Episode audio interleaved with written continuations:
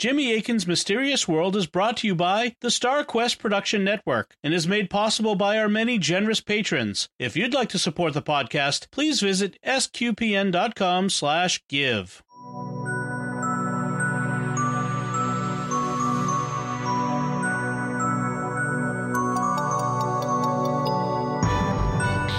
You're listening to episode 53 of Jimmy Akin's Mysterious World, where we look at mysteries from the twin perspectives of faith and reason. In this episode, we're talking about the Betz sphere. I'm Dom Bettinelli, and joining me today is Jimmy Akin. Hi, Jimmy. Howdy, Dom. And since this is episode 53, we're sort of kind of into our second year now of Yes. Mysterious World, although technically our calendar date is like next week. Uh, Yes. But in terms of episode count, happy second year. Yes, happy second year. The first of many, I, I hope.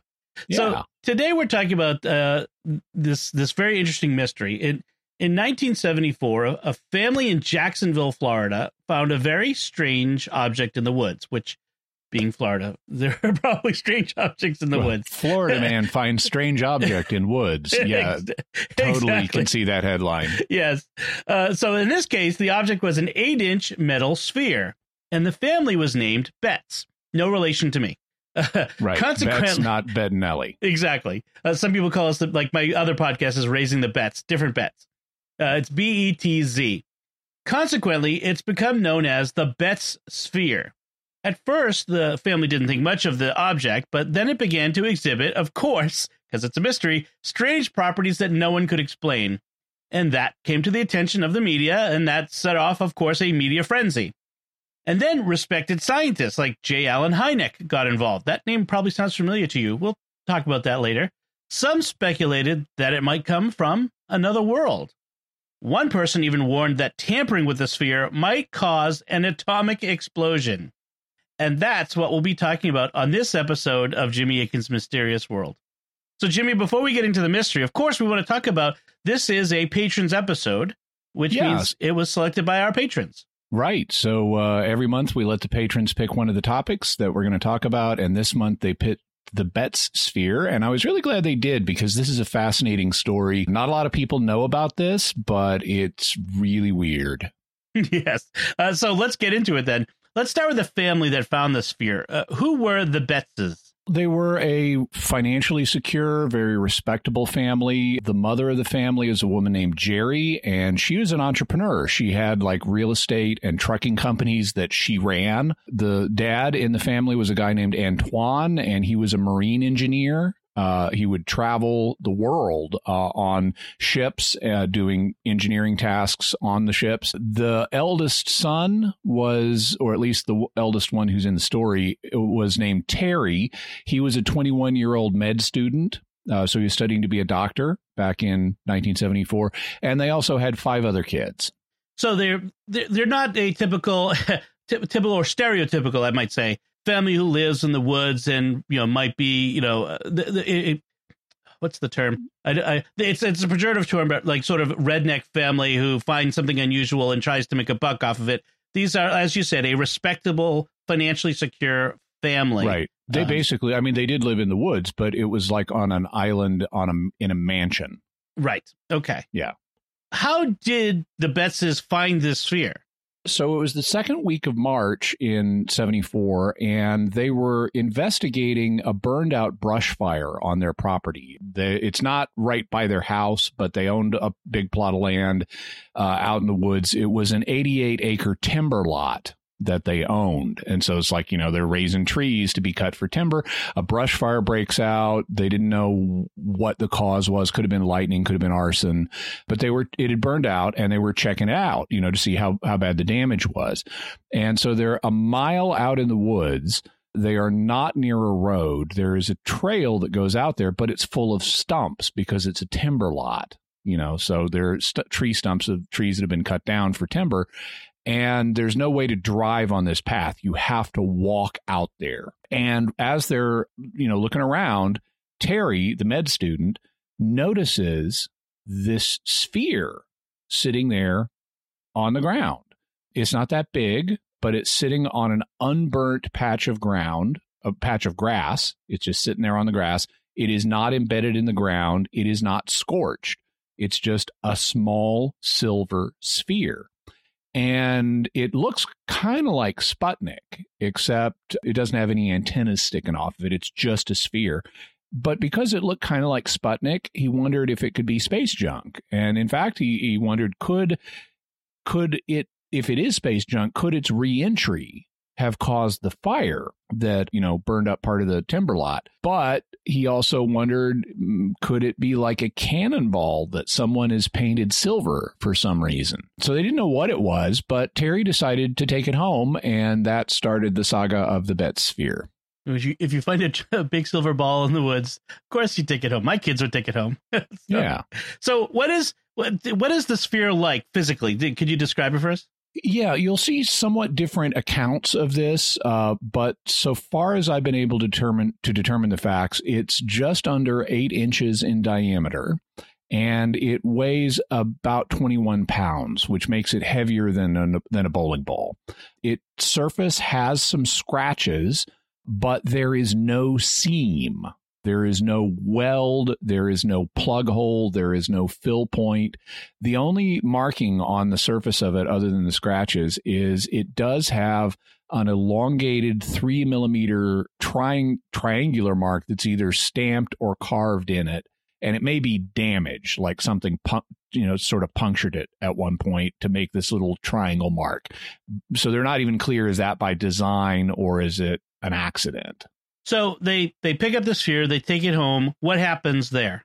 Terry put it on a window seat in his bedroom and it would move around on the window seat hmm. by itself. And you might think, oh, well, big deal. I mean, we have toy balls that will roll around by themselves. I mean, sometimes we use them for dog toys and stuff. I don't know how how common those things were in 1974 they may or may not have existed, but rolling around on its own wasn't the only strange thing the sphere started doing. Terry, like a lot of guys in the 1970s or for that matter today, played an electric guitar for fun. And he had a friend over a few days or weeks later, and he was playing his electric guitar for her, and he noticed the sphere was buzzing that it was vibrating in his words it, or in their in the Betz family's words it was vibrating like a tuning fork.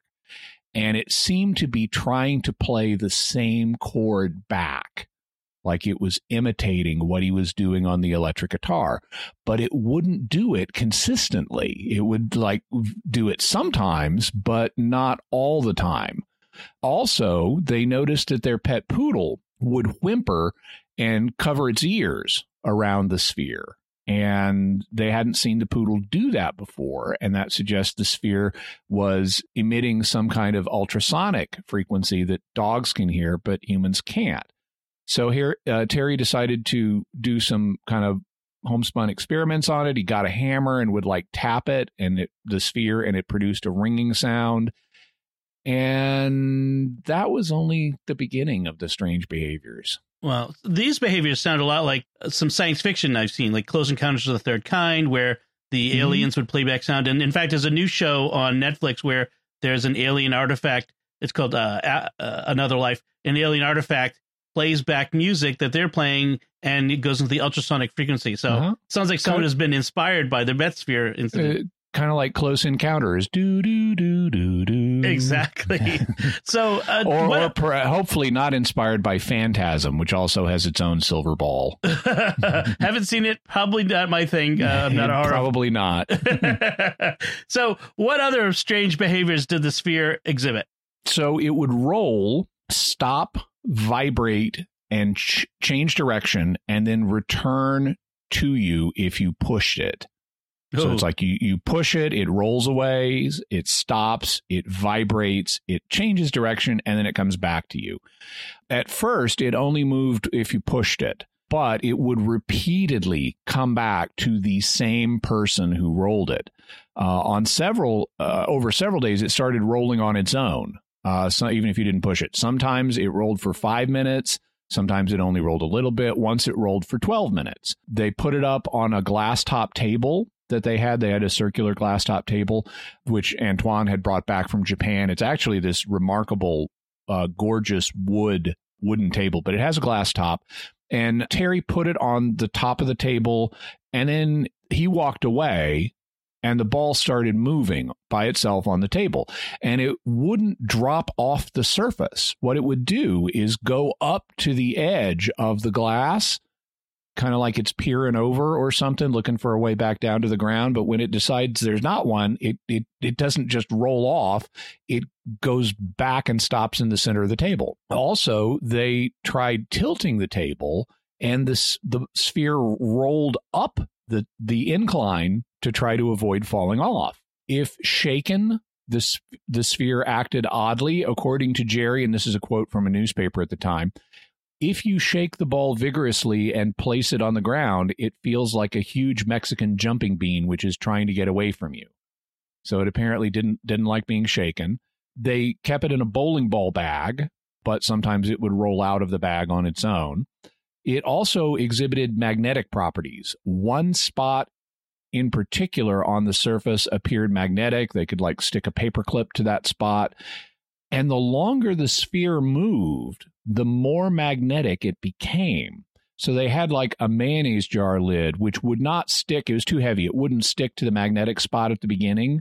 But then, after letting the sphere roll around for a while, the magnetism became so strong they could not pull the mayonnaise jar lid off. So it's a variable magnetic field. Also, the sphere sometimes made noises like a sonar ping.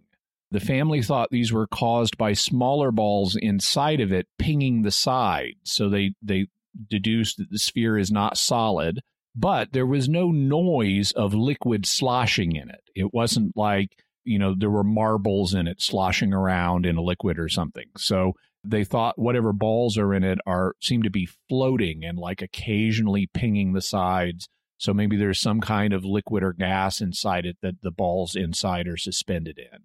I understand also that, that there are other weird phenomena connected with the house in particular. What what were those? Yeah, this sometimes gets mixed up with the story of the Betz sphere. It's actually a separate story because it occurred way before they found the sphere, but they heard organ music at night in their house even though they didn't have an organ. Mm-hmm. And if you go outside the house, you didn't hear the organ music, it was just in the house. They would hear doors slamming. Uh, they would hear people walking and laughing in the house. Glasses crashed to the floor from cupboards.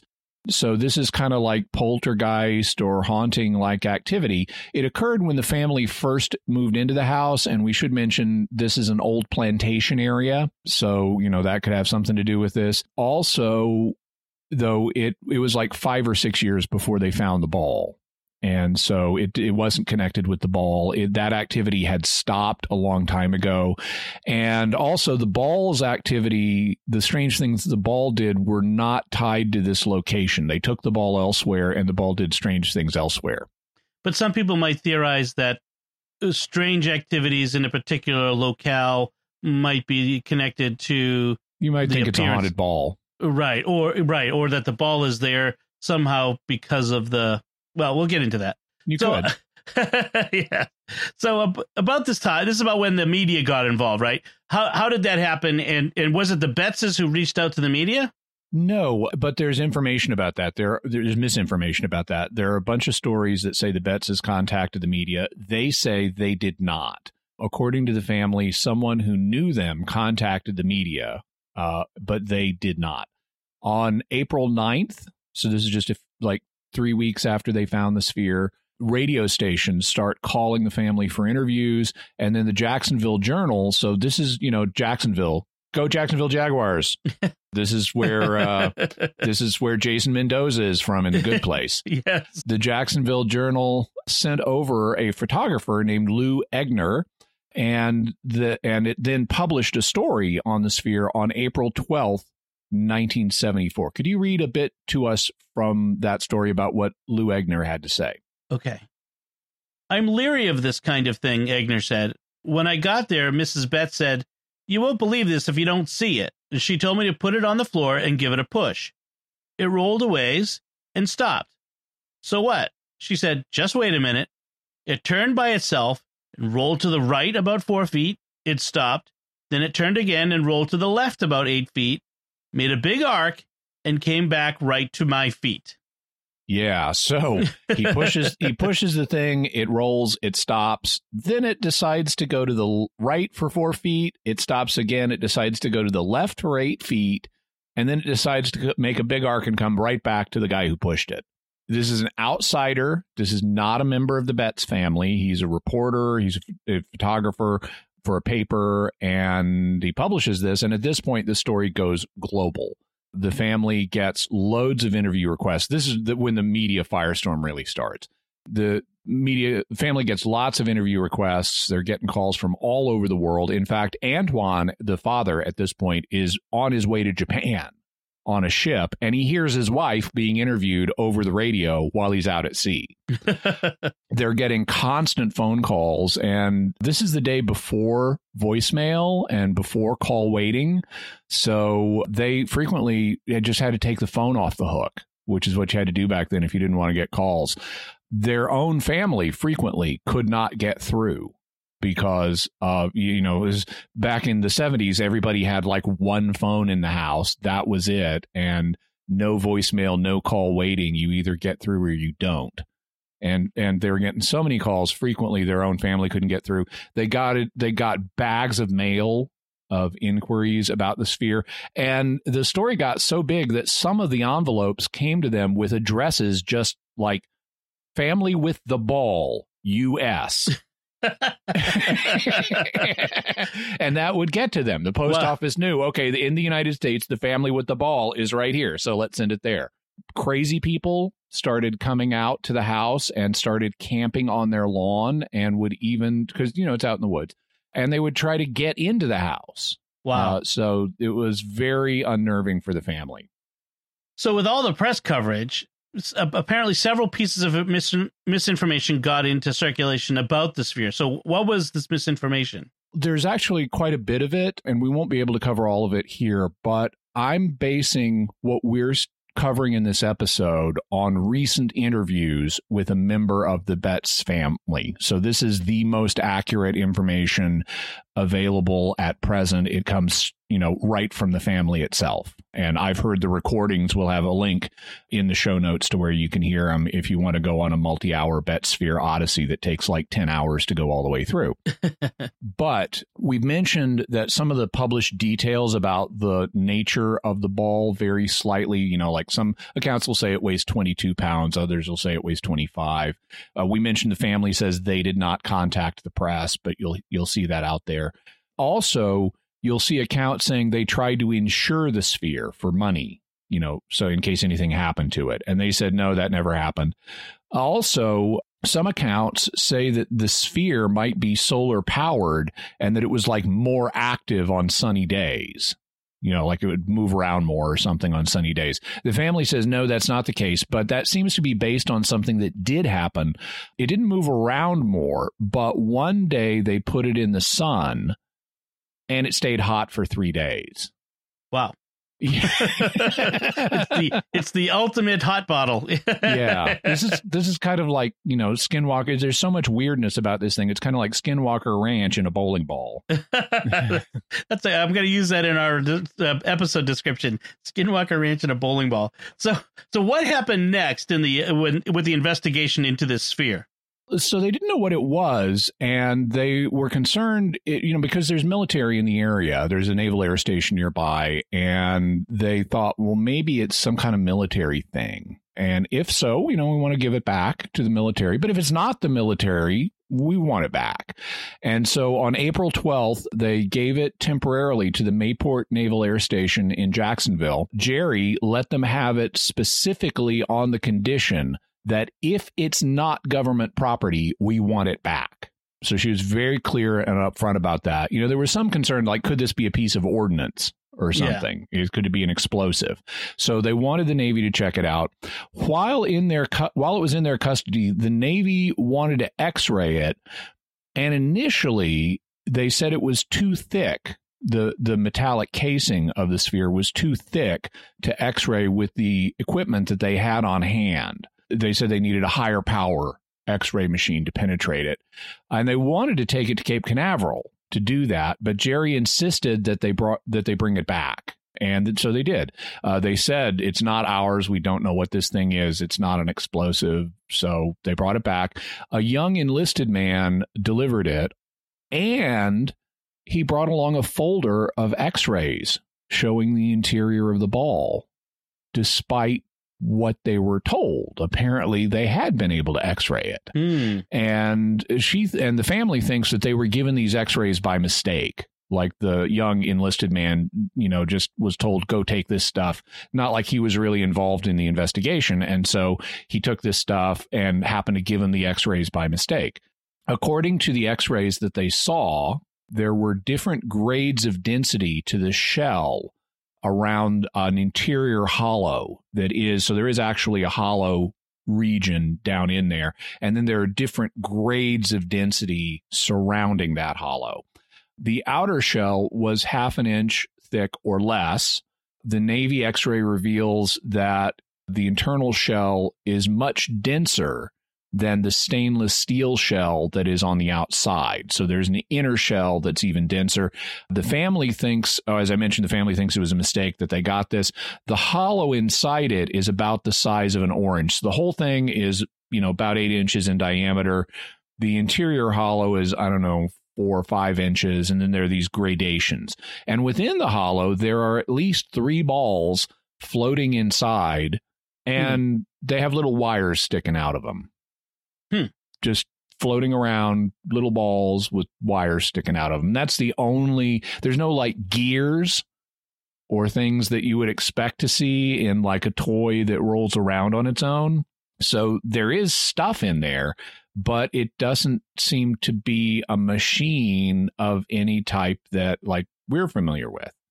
A spectrograph identified the outer shell as stainless steel grade number 431 which is a uh, an actual steel grade. Uh, we'll have link to information about that, but that is not ava- that information is not available in a publicly verifiable report. That's just like what they were told, and there's reason to doubt: is it actually stainless steel grade number 431? There was an uh, based on the investigation at this point. It, it you know Nobody knew how this thing was manufactured. There's no seam or fill point, which you would need to have if you're putting stuff inside a hollow sphere. The government said it's not our property, it's not an explosive, but we'd like to drill into it. and Of Jerry course. said, no, you're not going to drill into it.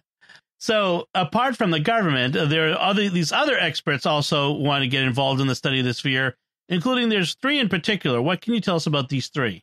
Well, according to newspaper accounts, one of them was a guy named Dr. Carl Williston, although you will, in some accounts, see his name spelled differently, but it was apparently Williston. He was supposed to be associated with a place called the Omegas Minus One, Minus One Institute in Baton Rouge, Louisiana. But it's really hard to find information either about Dr. Williston or about the Omega Minus One Institute. It's like there's, there's there's almost nothing out there. So apparently, if it existed, I mean, there's been some question: is this a real guy or is this a cover? But if it was real, and it probably was, it was probably just one of these institutes that didn't last for very long and died out before the internet age, so it doesn't have a big internet footprint. He uh, apparently examined the sphere for at least six hours on April 13th, 1974. So that's the day after the Jacksonville Journal article appears. He said that it emitted, that the sphere emitted radio waves and he confirmed that it had four magnetic poles, not the two that you would normally have, but four, which would make it a quadrupole, which is a real thing that does exist. Also, the magnetic field fluctuated and that you know went along with the family's claim that it would get more magnetic as it rolled he also said and i don't know how he knew this but he apparently also said that it contained traces of an unknown element making it slightly different than stainless steel. So, not totally stainless steel grade number 431. He said there's something else in there in the outer casing, some other element. So, it's not just this known grade of stainless steel. Okay, and then who is the second expert who examined it? Uh, it was a guy named James Harder, and he was an engineering professor, and he became a family friend for a number of years. He was also a UFO specialist. He was the research director for APRO, which was an organization that existed at the time that investigated UFOs as the Aerial Phenomena Research Organization, kind of uh, like an early version of MUFON. It's no longer around, but it was back in the 70s. He said that there are two internal balls inside of it and I don't know how he knew this, but he said they were made up of a super heavy element with an atomic number higher than 140. Now, the highest naturally occurring element is uranium. It has an atomic number of 92. What the atomic number is, is the number of protons that an atom has. And that tells you what element it is. Every every time you add a proton, it changes the element. You can go up and down in electrons, which changes the ion, or uh, neutrons, which changes the isotope, but it's the number of protons that determines the element. And so if you have 92 protons, that makes that gives you uranium, which is the highest naturally occurring element on Earth. Through various means, scientists have been able to add protons to existing elements and pump them up to being higher elements. So far, the highest one we've been able to manufacture on Earth is element 118, which recently was named uh, organosone or oganesson. Uh, that's still, though, like 22 protons below 140 and and this is allegedly higher than 140 and so this claim that it has this super heavy unknown element in it is what led to speculation that it might be a bomb or could cause an atomic explosion if you mess with it. In all of those elements like like the, the ones in the 100 teens they they only make they only exist for milliseconds and microseconds in super colliders typically, but there is speculation that at some point, if you keep adding protons, you're going to hit what physicists call an island of stability, where they would oh. have longer lifespans. Okay. Okay. So then that's where they would speculate this. Okay. So, and then we, we said there were three uh, experts. Who is the final famous expert who examined it? Uh, it was J. Allen Hynek. He was an astronomer from Northwestern University in Chicago, and he's most famous for being a ufologist. Uh, he was initially an Air Force consultant on Project Blue Book, which was one of the Air Force studies of UFOs. It uh, was big in the 50s and 60s. And he gradually became convinced that there, even though he kind of started out as a debunker, he gradually became convinced that there was something to the UFO phenomenon and he wanted to study it. So he, you know, learned about the sphere through the press, and he he came out and visited more than once. He also became a, a, family friend for several years. The family thought he was very intelligent, but also eccentric. He initially had like wanted the family to send him the sphere to eh, to Chicago so he could study it with the university's equipment. But Jerry said no. So about two or three months after the initial discovery, he came out. He brought his own equipment. He, with Jerry's permission, took some filings from the surface to analyze. And he said it contained, apparently, he said, according to the family, that it contained an element with a high atomic number that was far higher than was known at the time. They also found him like examining it in the middle of the night it, he couldn't sleep. He was so interested, I guess, and just stayed up all night, you know, running tests on it. And they got up in the middle of the night. He's like, "What are you doing?" It's like, I couldn't sleep, so I'm studying this the ball. But he he said he had no idea what the ball was. Did not make any claims about you know about it one way or another. Just did not know. By the end, Jerry was not entirely comfortable with Dr. Hynek. He would stay in touch with him. He'd send him letters, you know, over a number of years, but Dr. Harder, the second expert we mentioned, had been talking to the family and saying, listen, you want to be kind of suspicious of of Hynek. I think he has an agenda of some kind. And so the family got a little suspicious of Hynek. Don't really know, you know, what Harder was thinking, but they were kind of rival ufologists. So there could have been some professional rivalry there. It's not like you don't have rivalries with big egos in the UFO community. so who knows what that was all about. So th- then th- those are the individual experts.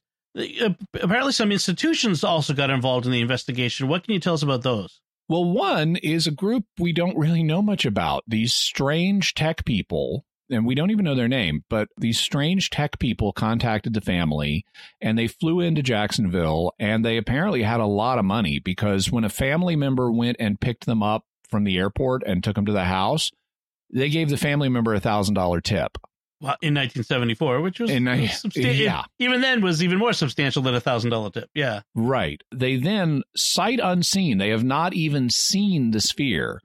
And they offer to pay Gerri $750,000 in cash for it, which would be about $3.8 million today. Oof. So they haven't even seen it and they are willing to pay that much for it. Jerry gets nervous. She does not want to show it to him, so she doesn't. They also discovered that information they provided her about who they were was fake. It was some, it seems to have been some kind of cover story. And the family wondered if they were foreign agents who maybe either knew what the sphere was or suspected what it was and wanted to get their hands on it for another government. All right. And then another institution. Yeah, not so much sinister as wacky. The um, National Enquirer newspaper Mhm. called The Family. So for people who are who are listening in other countries and may not be familiar with it, the National Enquirer is an American supermac- supermarket tabloid. It- It's based right there in Florida, but it's sold all over the U.S. And especially back in the 70s, it had a reputation for really wacky, unbelievable stories. It's it's often considered a joke, but occasionally the Enquirer, and it's actually gotten better over time, I gather, but it, it's gotten under the trail of real stories. For example, in 2007, they ran a story about former North Carolina Senator and former vice presidential candidate John Edwards, who had an affair with a film producer named Rielle Hunter and had a child with her. And Edwards vigorously denied that. He had a cover story about, no, no, no, this other guy connected with my campaign is the father. But the Enquirer got on the story and blew the whistle on it when the mainstream press didn't want to cover it, and it was later proved true. So, Hmm. you know, not everything the Enquirer does is is shady nonsense.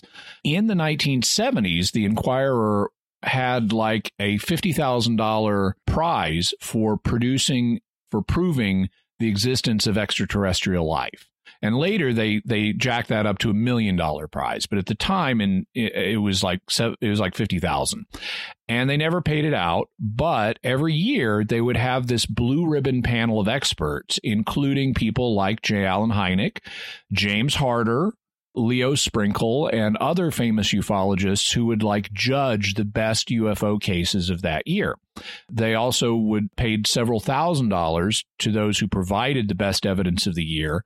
And they promised the way they attracted these scientists was they promised money for uh, further UFO research. So they said, look, if you'll come serve on our blue ribbon panel, we'll give money to further UFO research. Hynek eventually dropped out after he became convinced the Enquirer was not serious about funding actual research. The Enquirer was not serious. so what? Big what, surprise. Yeah. Yes. So uh, what happened with the National Enquirer contest? Did, did, did they give out the, the prize money? So Terry flew with the sphere to the Enquirer headquarters there in Florida, and uh, it appears, according to the family, that the sphere seems to have interfered with the plane during the flight. You know Did how they they put it come in and airplane tell you- mode? Well, exactly. Yeah. Um, they, you know, how, how you, it, you know, electronic devices can mess with like plane common navigation systems. And apparently the sphere did that. Yep. So, uh, it was suggested later on that if you're going to fly this thing, maybe you want to put it in a Faraday cage to, uh, block any emissions that it has. When they got it to the Enquirer headquarters, they filmed it rolling up a piece of plexiglass from a dead standstill and then back down the plexiglass. And then something really weird happens. Yeah, it's something sinister, apparently. What was that? At the National Enquirer headquarters, Terry was told that his mother, Gerri, had an accident and he needed to go home. And he tried to call, but he couldn't get through on the phone. And he thought weirdos may, you know, because they had all these weirdos camping out and trying to get into the house. He thought maybe they've hurt mom. So he flies back and Gerri picks him up at the airport and says, What are you doing here? And he says, Well, I was told you're hurt. There's been an accident. She says, No, I'm not. Nothing's happened. And so she t- she thinks, okay, someone's trying to get the sphere because he flew back without the sphere. Without the sphere, yeah. Ah. And she thinks this is all a story to get him away from the sphere. So she says, Go back immediately and get the ball. And so Terry flies back. And meanwhile, she has two of the daughters get in a car and drive down as well. Now, it turns out at this, by this point, and they did apparently have a confrontation in the offices of the National Enquirer where the Enquirer wasn't forthcoming in giving them the, the sphere back. It's like, why don't you trust us? You know, I mean, oh, we don't need to show it to you right now. Of course, we're going to give it back to you at some unspecified point in the future. But apparently, by this point, the ball had been taken to the Blue Ribbon panel that was meeting in New Orleans. And so Terry went there and he tried to get the sphere, and it was being guarded by like some Navy people who wouldn't let him near it. They said there are tests going on. So you can't get near the sphere. The panel, incidentally, did not arrive at any conclusions one way or another regarding what the ball was. They so their results were inconclusive. But Terry was able to get the, the ball back because a bunch of reporters said, Hey, can we get can we see the ball do something interesting? And Terry said, Sure. So he walks right up to the ball and takes it and walks out with it before anybody can stop him under the pretext of showing the reporters something interesting. He then gets in a car with his sisters and drives off. And the family says that apparently people tried to intercept him at the airport, but he didn't go to the airport. He and his sisters just drove back. But when they got back, there was a surprise because now the ball doesn't exhibit all of the same behaviors. It's like it's broken or something. It won't roll. It is still magnetic. And according to one account, it had it was measured as having three magnetic poles, one north pole and two south poles in a kind of lopsided Y shape. That's really unusual, but it's not impossible. Also, later stories or later discussion was connected with the fact that the magnetic field it would display was variable. And normally, you know, if something's a variable magnetic field, it has a power source. Something is generating the power to strengthen the field. That's how electromagnets work. But there was no evident power source in the thing. Gerri paid for new x rays herself, and they found some differences. According to the new x rays, the sphere now had a seam that it didn't have before, like where you would weld two halves of a hollow sphere together. The interior also looks different, and the family thinks the sphere may have been replaced. So at this point, the or or soon after, apparently the family decides to go quiet and remove themselves from the public uh, eye. Why? Why did they do that? Why did that happen?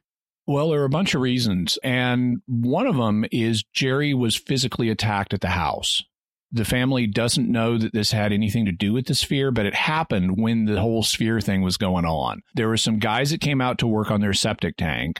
And while she was talking to her son in law, who's a policeman, on the phone, one of the men grabbed her from behind by the neck. And she then screamed into the phone, telling her policeman son in law what's happening and that she's being attacked and that caused the septic tank guys to flee.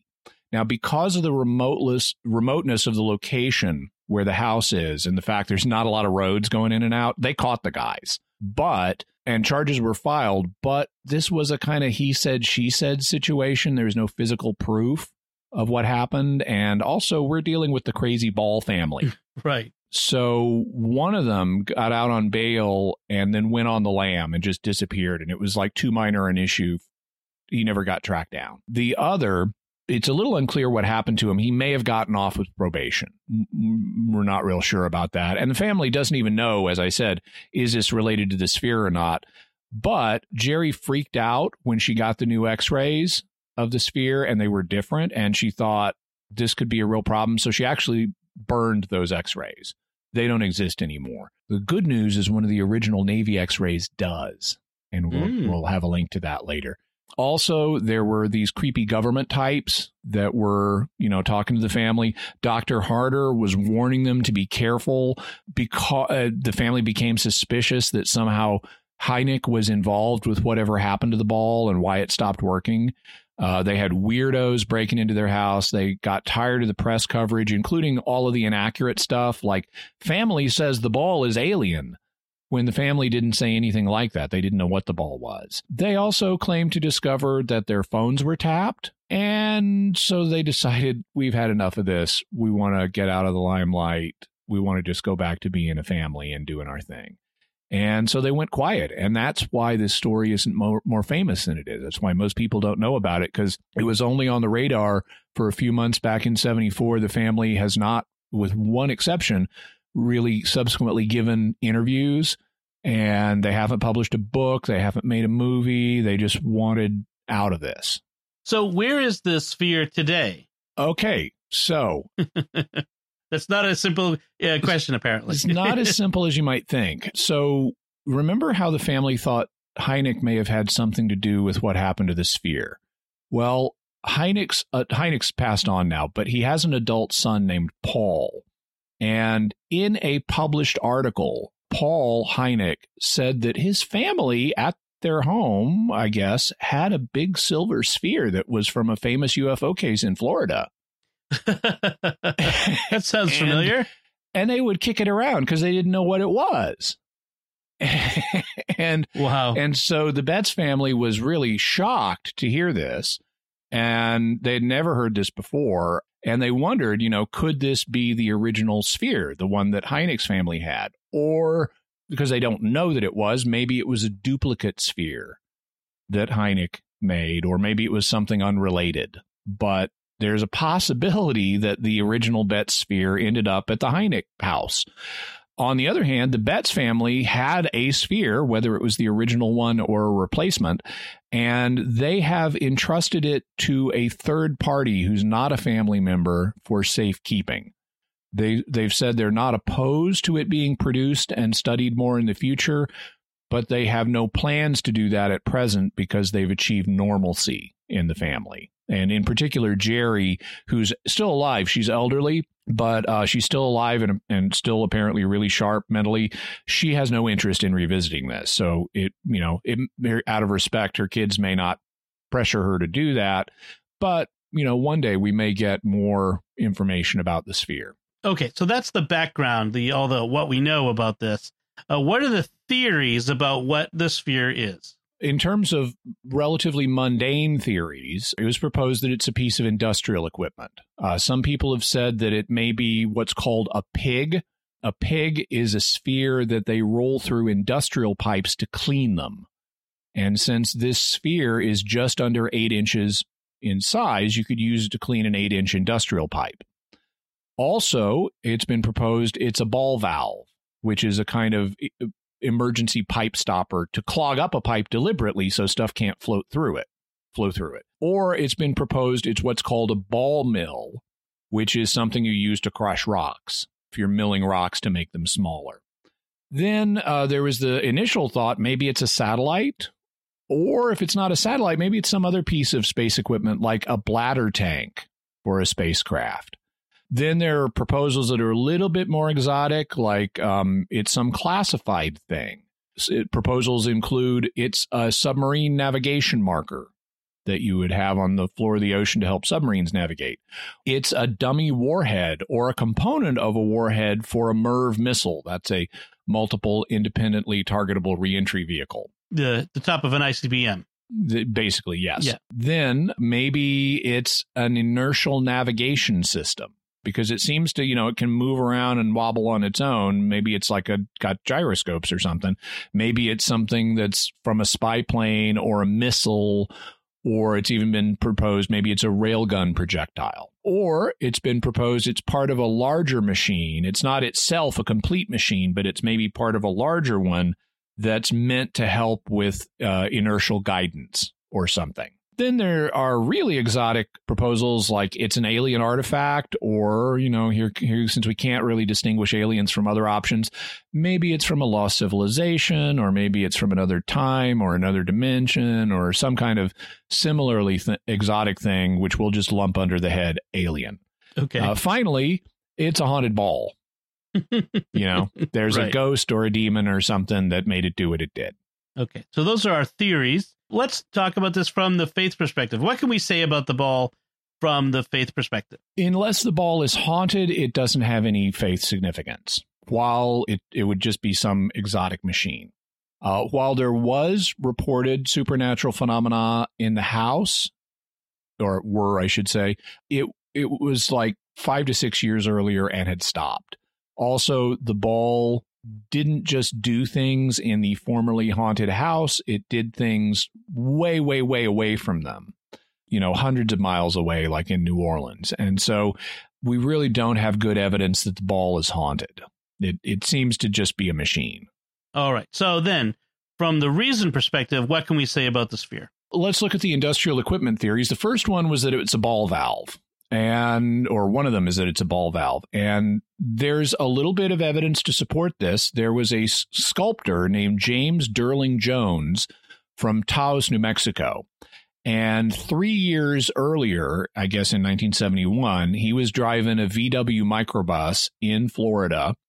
And he had a bunch of ball valves on the roof of his microbus that um, he was taken back to New Mexico to use for an art project. He's an artist.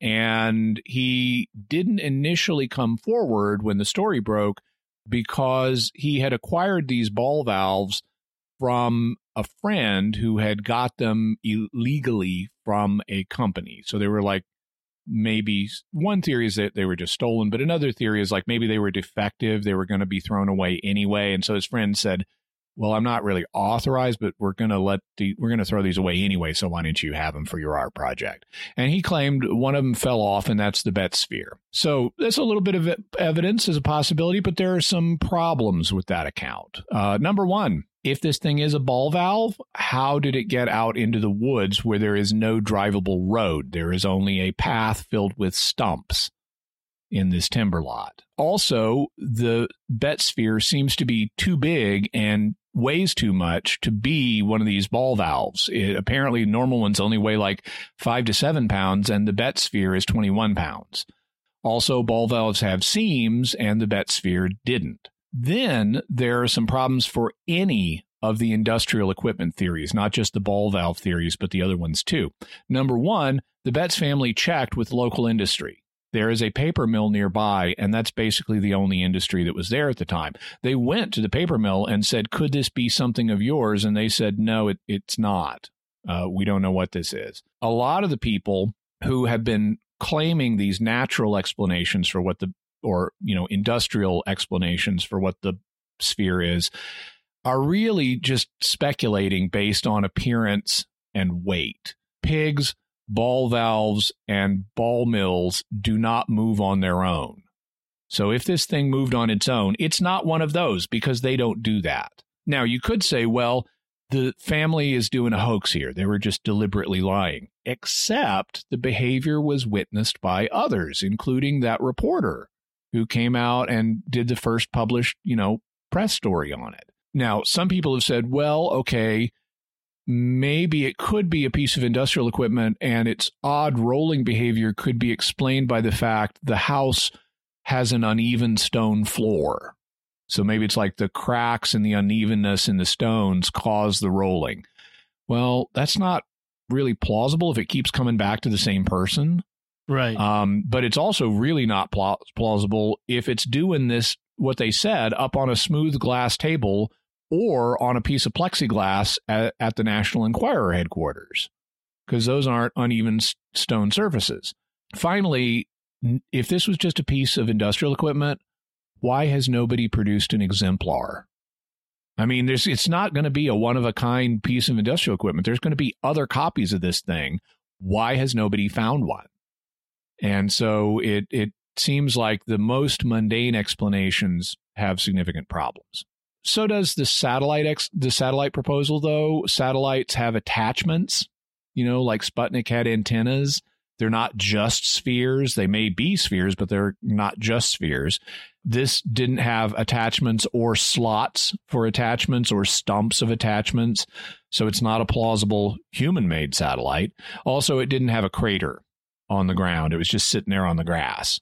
It wouldn't be a bladder tank for a spacecraft because they're number one, it's really small, but also there are no openings. If you've got a tank, you want it to have openings so you can get fuel or whatever in and out of it. Right. And this didn't have any openings, so it's not a tank. Then there are the ideas it could be a classified thing, like a submarine navigation marker.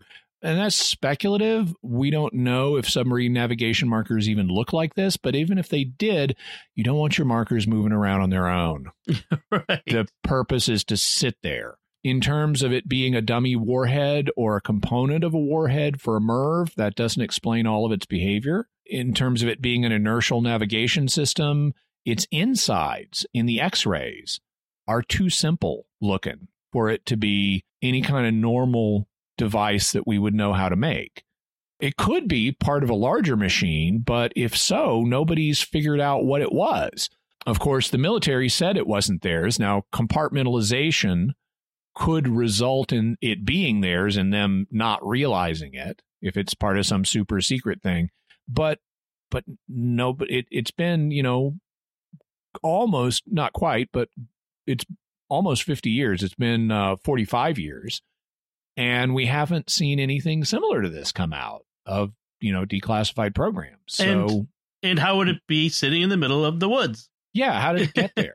Right. So that leaves us with the really exotic ones, like it's an alien or lost civilization slash time travel slash other dimension artifact. Well, okay, if you wanted to explore that, the reports of it having super heavy elements would heavily point in that direction because we cannot on Earth make anything heavier than 118 at the moment. And if this has something upwards of 140, we did not make this. But the accounts of the super heavy elements are anecdotal. Since we don't have the sphere, we don't have good studies of that that show that and prove it. So that the, those reports could just be mistaken. So, all right, so that's the reason perspective, and we've had our faith perspective. So, Jimmy, what is your bottom line on the Betz sphere? My bottom line on the Betz sphere is I have absolutely no idea what this thing is. Mm. And I, I hope that one day the family chooses to allow it to be studied again. I hope that maybe if uh, if the Hynek family has something similar, even if it's just a, a, a mock up, a duplicate, that they let that be studied. Because I would love love to know what this thing is, even if it has a totally mundane explanation. I've got no idea, and I would love to know. I think someone should hit it with some holy water too, just see what happens. that would not be a, uh, not be uh, a bad idea. Yeah. All right. So uh, it's interesting. I, I I I don't know if if I prefer the ones where you have a definite bottom line or the ones where you say you have no idea. I'm not sure which I like better, but I think I like the ones where you have no idea because that just is that's the mystery. That's mysterious. Yeah. Uh, so, uh, Jimmy, what's the, our further resources if people want to find out more about the Betz sphere? Okay, so we're going to have an overview links. These are all links. We're going to have an overview of the Betz Sphere from mysteriousuniverse.org. This was published about seven years ago, and so it has some misinformation in it that the family has subsequently corrected, but it's still a good overview. Also, another podcast, Astonishing Legends, did a four part series on the Betz Sphere. And at Astonishing Legends, they do really deep dives. So all four parts make up a 10 hour listening odyssey. So if wow. you want to hear 10 hours about the Betz Sphere, check out the link. We'll have a link to the first of their Betz Sphere episodes. And they're the series that has the interviews with one of the family members. So there's a lot of good information in there, but there's also just a lot of information in there. I've been through that series a couple times. So uh, if you're up for the experience, check it out.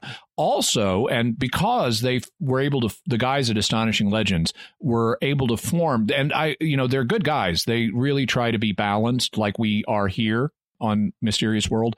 They set up a, they got a, a really good rapport with the Betz family going, which is why the family was willing to answer questions for them, kind of like as, okay, after all these years, we're going to clear up the misinformation and then we're going to be done with this.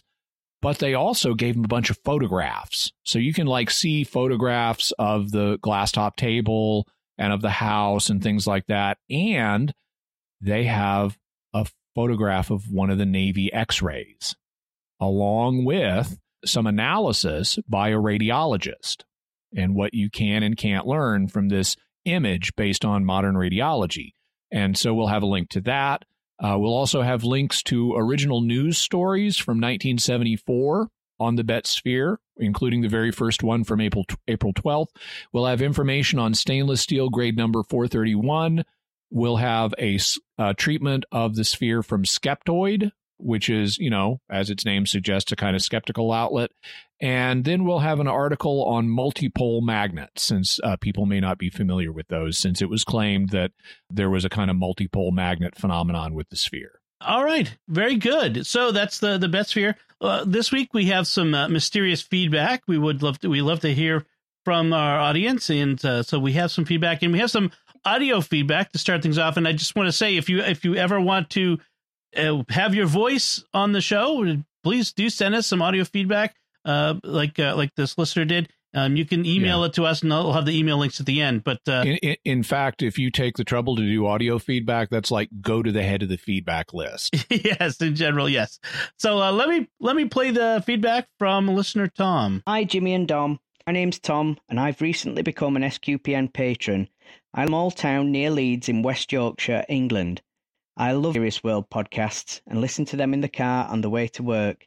I only found them a few ago, so I've been slowly working my way through them, starting with the ones that interest me most. Towards the last few, it never surprised me how much I enjoyed them, including the ones I thought I wasn't interested in. I think this is down to Jimmy's thorough research of the subject matter. Jimmy is never afraid to say he doesn't know some rare occasion that happens, which for me gives him the credit to talk about the things he does know. I also really appreciate Dom's input in being the advocate of us that are struggling to make sense of the wealth of information Jimmy provides. Dom has a humility about him that is heartwarming, and I can tell ex Dom for this too by the way he bounces off the things Dom says. My favourite episodes of Mysterious Worlds up to now have been the Dyatlov Pass and Skinwalker, both of which I'd never even heard of before the shows. I've also enjoyed the other podcasts that cover Trek The Next Generation, which I've been a fan of since childhood. There are so many subjects I'd love to hear covered on future episodes, but my list would be the evidence of alien abduct abruptly stopping if the would be victims speak Jesus' name or start praying the Hail Mary. I'd also love to hear you discuss Flat Earth, of which I'm a skeptic, as well as the Black to Light, and of course, whether night was a conspiracy. In terms of your pop culture series, please, please, please cover Rick and Morty. I know they are far from family friendly and can be times, but I find their treatment of science fascinating and hilarious. My favourite episodes are the one where they're stuck in the house with the alien parasites and also the Mr. Meeseeks episode. So thanks to both of you guys, and it's May, I recently converted to Catholicism as I was baptized Anglican and have been a lukewarm Christian until my conversion. Jimmy, you were the single biggest influence in that transformation, and I learned so much from Catholic Answers. Thank you both so much. Keep up the good work, and God bless. Well, thank you, thank you so much, Tom. We really appreciate it. It's my my honor to have played a role in your journey. In terms of the topics you mentioned for upcoming episodes, we're going to do all of those. Uh, those have been on the list for a long time. It's just a question of getting the you know getting the time to do them. Uh, but we're definitely heading to do them. One thing I'd mention up front in terms of the because this is other people have raised this issue too. There there are these claims that like if you're being abducted by aliens and you invoke Jesus's name or start praying the Hail Mary, that that it'll it'll cause the abduction to stop.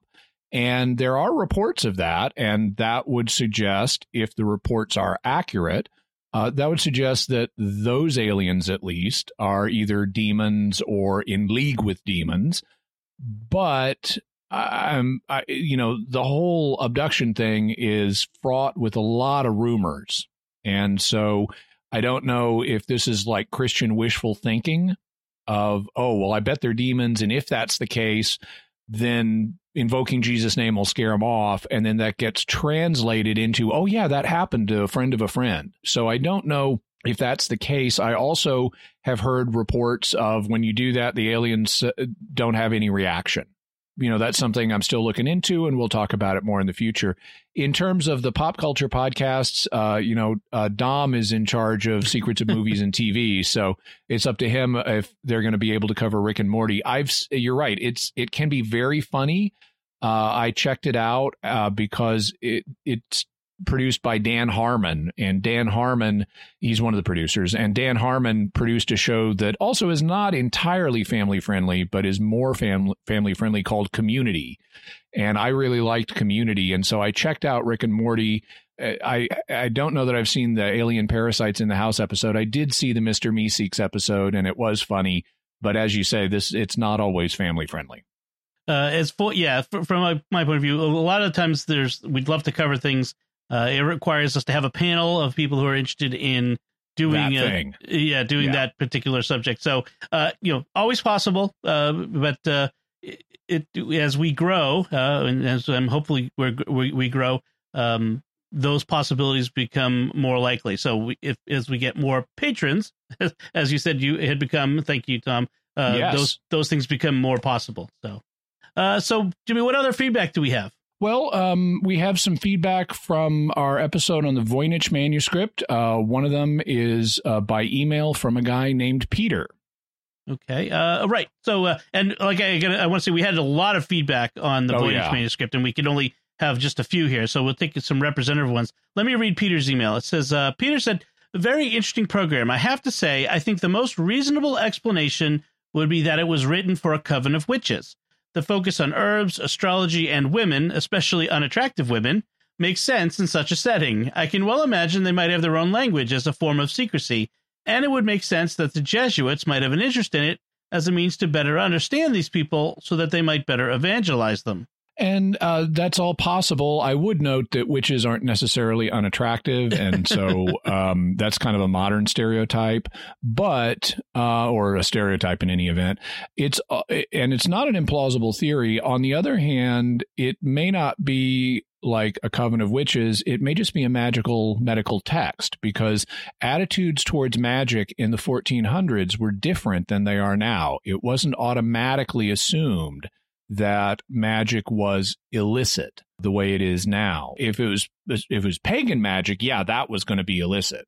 But a lot of things that today we would consider magical were really blended with science and medicine at the time, like alchemy. And it wasn't considered automatically bad. So it may not have been covert for that reason. It may have been covert just in a in a covert language just for proprietary reasons. We don't want everybody knowing the secrets of the guild. Right. It's like the uh, KFC secret recipe. We, yeah. You know, our intellectual property, so to speak. Yeah. So uh, Brooke uh, sent this message on Facebook. She uh, said, "My thought had been that it's some sort of magical text with obviously a medical slash gynecological bent. I remember reading about late medieval interest in magic and how it was dealt with legally in one of my grad school classes. Some, though definitely not all, of the witchcraft hysteria of the early modern period had its roots in real concerns about a clerical underworld that was developing in the 15th century. Some of the texts we do have are a bit disturbing with magical attempts at rape and murder. It doesn't strike me as implausible that a text that contained illicit material would be intentionally written in a constructed language by a small group of interested individuals, especially if they were worried about church or state authorities inquiring into their activities.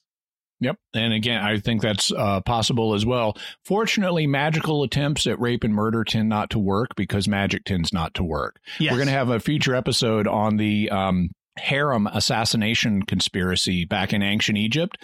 Where they used magic, the king's own wives in uh, his harem tried to use magic to kill him, and it wasn't entirely successful for them. that seems like a bad idea. Yeah. Uh, all right. And our next feedback comes from Father John Brown, SJ, on YouTube. SJ stands for Society of Jesus or Jesuits. Uh, he says, I think it could be one of the lost languages from the Americas, written by a very early missionary who had to make up an alphabet to write it down. Languages from the Americas would have seemed very alien phonetically. It would explain the strange plants if the author slash translator would not have seen them firsthand or only dry, etc. I imagine missionaries eager to catalog what they could, hoping to understand it more later. Time frame might be a stretch, though. Yeah, so this is a fascinating theory. It, you know, we do, there were a lot of languages that, you know, were not well documented that did have actually, in some cases, their own form of writing in the New World. And we have some, a very few surviving records of these, like the Popol Vuh, which helped us decode like Mayan, Mayan glyphs. But you're right. The time frame since the vellum on which the uh, the parchment on which the Voynich manuscript is written dates from the mid 1400s. It would have had to sit around for quite a number of decades before it could have had New World based information recorded on it. So you'd have a big, expensive financial resource and all this vellum uh, sitting around for just decades not being used. But it's still a fascinating theory. Patrick writes on uh, Facebook I learned a lot more from this video than magazine articles I've read on it. Jimmy approaches this subject without an ideological axe to grind. Thank you. Yeah, that's one thing I really try to do in every episode is, you know, forget my prior opinions, just put them to one side and say, let's look at the evidence and where does it go. So, uh, then, Jimmy, what do we have for mysterious headlines this week? Well, since we just talked about the Voynich manuscript, I thought I would include an article that argues that the Voynich manuscript is a hoax. That's one of the theories we talked about last time when we when we covered the Voynich manuscript. It and there are actually problems with it that we pointed out with the hoax theory. But here's an I want to give everyone their their fair shake. So here's an article arguing it's a hoax. And speaking of hoaxes, there are a lot of people who think the footage of the moon landing in 1969, 50 years ago this summer, uh, was fake. But here's an article on why the landing footage would have been impossible to fake. So, uh, and yes, we will have a future episode on the moon landing and was it a hoax? Okay. And the links to those headlines will be in uh, the show notes today. Uh, in just a minute, I'll ask Jimmy what our next episode is going to be about. But first, I want to take a moment to thank our patrons who make this show possible, including this week Philip C., Father Terrence, Anusha M., Nate F., and Mardell B. Their generous donations at sqpn.com slash give make it possible for us to continue Jimmy Akin's Mysterious World and all the shows at StarQuest you can join them by visiting sqpn.com slash give. So, Jimmy, what's our next episode going to be? Our next episode will be the Manson family murders. It's the 50th anniversary of those, and so that's what we're going to be talking about. Interesting. All right. Well, that's it from us. Uh, what did you think of the Betz Sphere? Had you heard of it before? What's your theory? What do you think it is? Uh, let us know by visiting sqpn.com or the Jimmy Akin's Mysterious World Facebook page and leave us a comment there, or you can send us an email to mysterious at sqpn.com, or you can send us a tweet to our Twitter account at mys underscore world and use the hashtag mysterious feedback, all one word. Uh, remember to like the episode uh, uh, that we post on Jimmy Akin's Mysterious World on Facebook and retweet it on Twitter. That helps us get the word out about the show and about these episodes and these stories. Yeah, you can find links to all of the resources Jimmy mentioned from our discussion and links to the mysterious headlines on our show notes at sqpn.com slash mysterious. Until next time, Jimmy Akin, thank you for exploring with us our mysterious world. Thanks, Dom. And once again, I'm Dom Bettinelli. Thank you for listening to Jimmy Akin's Mysterious World on StarQuest.